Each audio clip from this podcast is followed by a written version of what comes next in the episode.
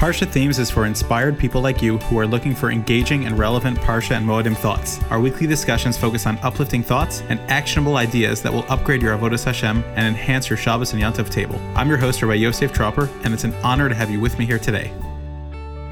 Welcome, everyone, to Parshas Mishpatim. So the backdrop is that the Jews just got the Torah in Parshas Yisro, like we explained last week, fulfilling the goal of Kabbalah Torah, which is part of Yitzias Mitzrayim, being free and having now the, the Torah and the mitzvahs to follow. And the first par, uh, parsha that opens up is the laws that they're taught after getting the Torah, and it's kisikna eved ivri, if you buy a Jewish slave. So they're on bond, and many of the Rishonim are bothered.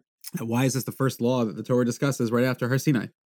And so he says that even though it seems to be very mundane, but it's explaining a very interesting thing that a person has a eved ivri, and the law is that when he sends him out, he must give him gifts.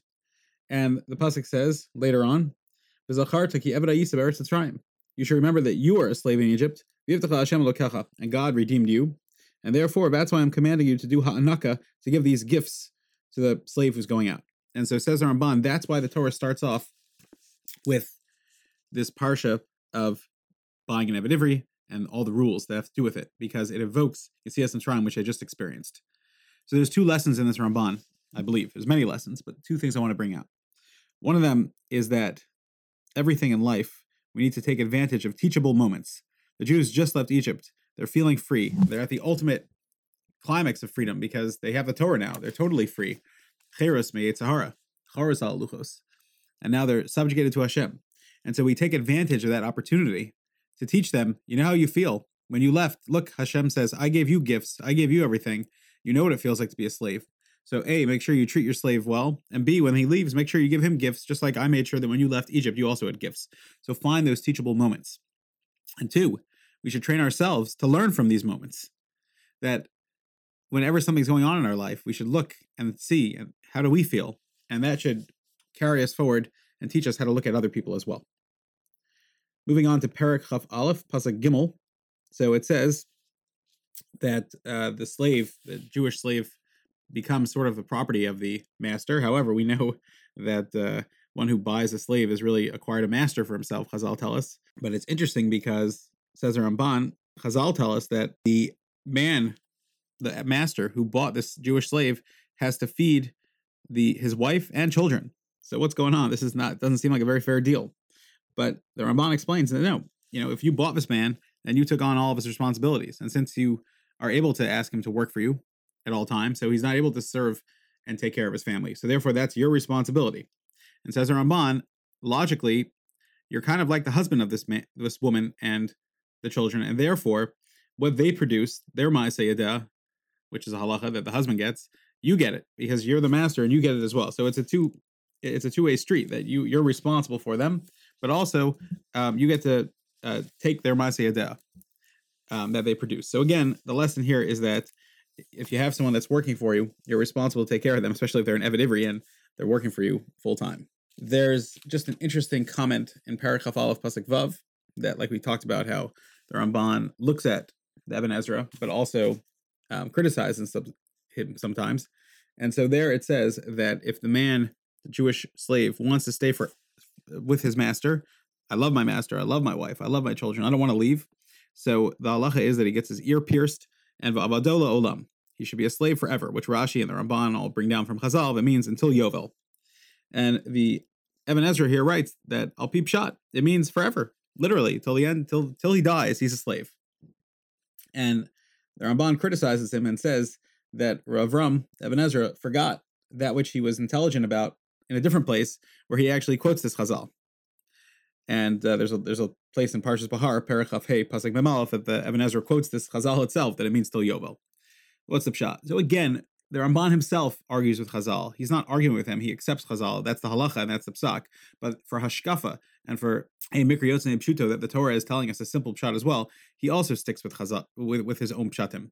He always defers to Chazal at the end of the day, but he he learns the lesson. So there, so the Eben Ezra, the criticism here is you know not that strong seemingly, because first of all, the Eben Ezra is moda in Parshas Bahar, but it means what Chazal say.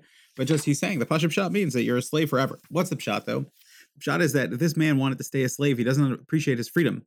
And so he is a slave forever. He's stuck. The Gemara in Ksubas, Dafyat Aleph says, Avda nichale behefkera. The Eved loves to be hefker. He loves to be a slave. He doesn't like to have responsibilities, to have other other masters above him. He doesn't want to be an Eved to Hashem. He wants to be an Eved to a different Eved of Hashem. So there's a chisaron. And the Yovel, which teaches us to be mishamed, all of our desire for Olam Hazeh, that, that's what frees a person. So the Even Ezra and the Ramban and Chazal are all, are all true. That a person who is nichale behefker, he wants to be a slave, that's a problem. And he's probably going to be stuck in that forever. But hopefully the Yovel could free him, that understanding of Bittel HaYesh.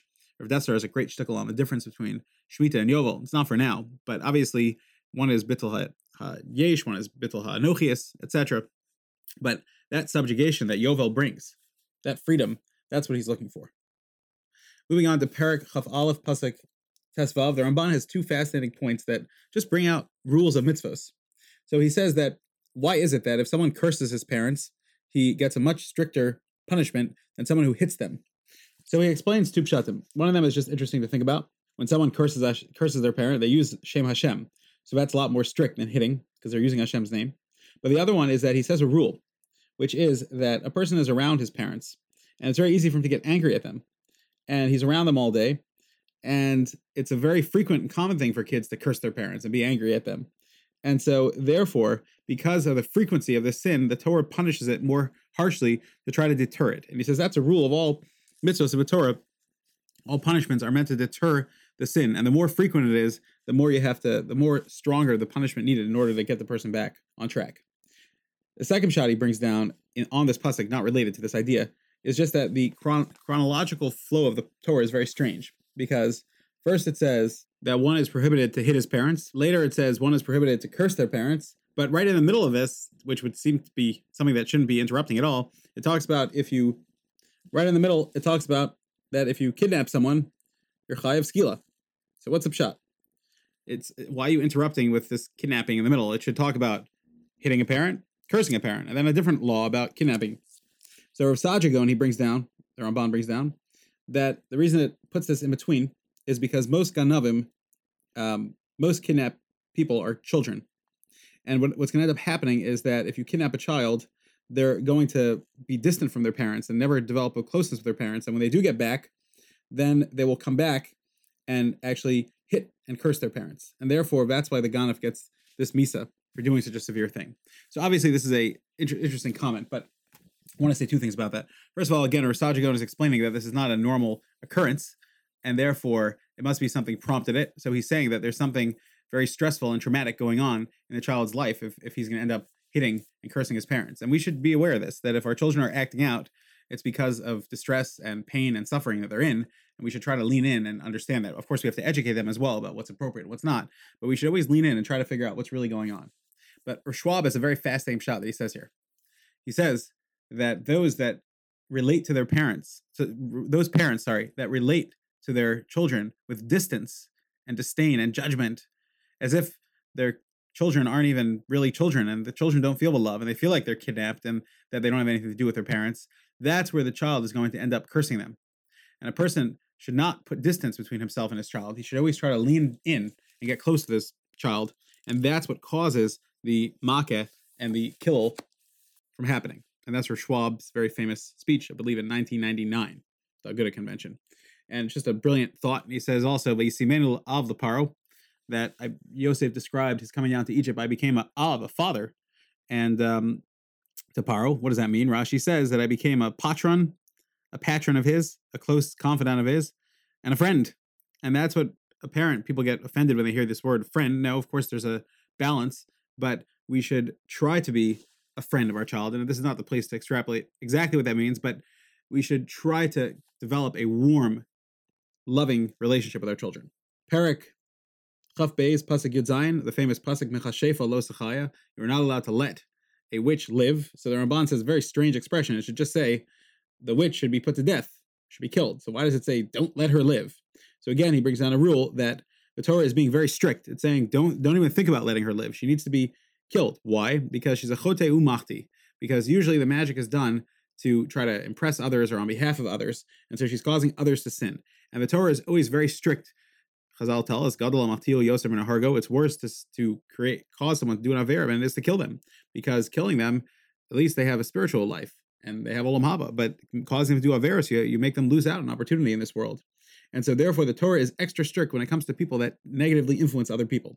And therefore, the Mechashefa, Lo Sechaya, doesn't just say most Tamas, she should die. No, no, no. Lo Sechaya, there's an aggression there of get rid of this horrible, terrible influence that's hurting other people. And he says you find the exact same thing in other mitzvahs as well. For example, you find that those that create more damage, like the Mesis, one who seduces others to, to serve Avodah says Lo Sachmo, Lo don't have mercy on him. And the Rotseach says, don't take a redemption for him, Lo Sichu because he's a rasha, he hurt someone else. And that's not tolerable to the Torah. Just an important lesson for us to always keep in mind. And finally, the last thought, which is what the whole purpose of all the Mishpatim is, Perak Chaf Gimel, Pasuk Chaf You should serve Hashem. And Hashem will bless your bread and give you sustenance. And says the Ramban such beautiful words. The Torah tells us. Only one who serves Hashem. You're the one that has success and being protected. The Torah is combating those that serve Avodah. Why do they serve Avodah says the Ramban? Because they believe that this idol could give them something. They believe that they could get something under a desk, behind the counter, from this force.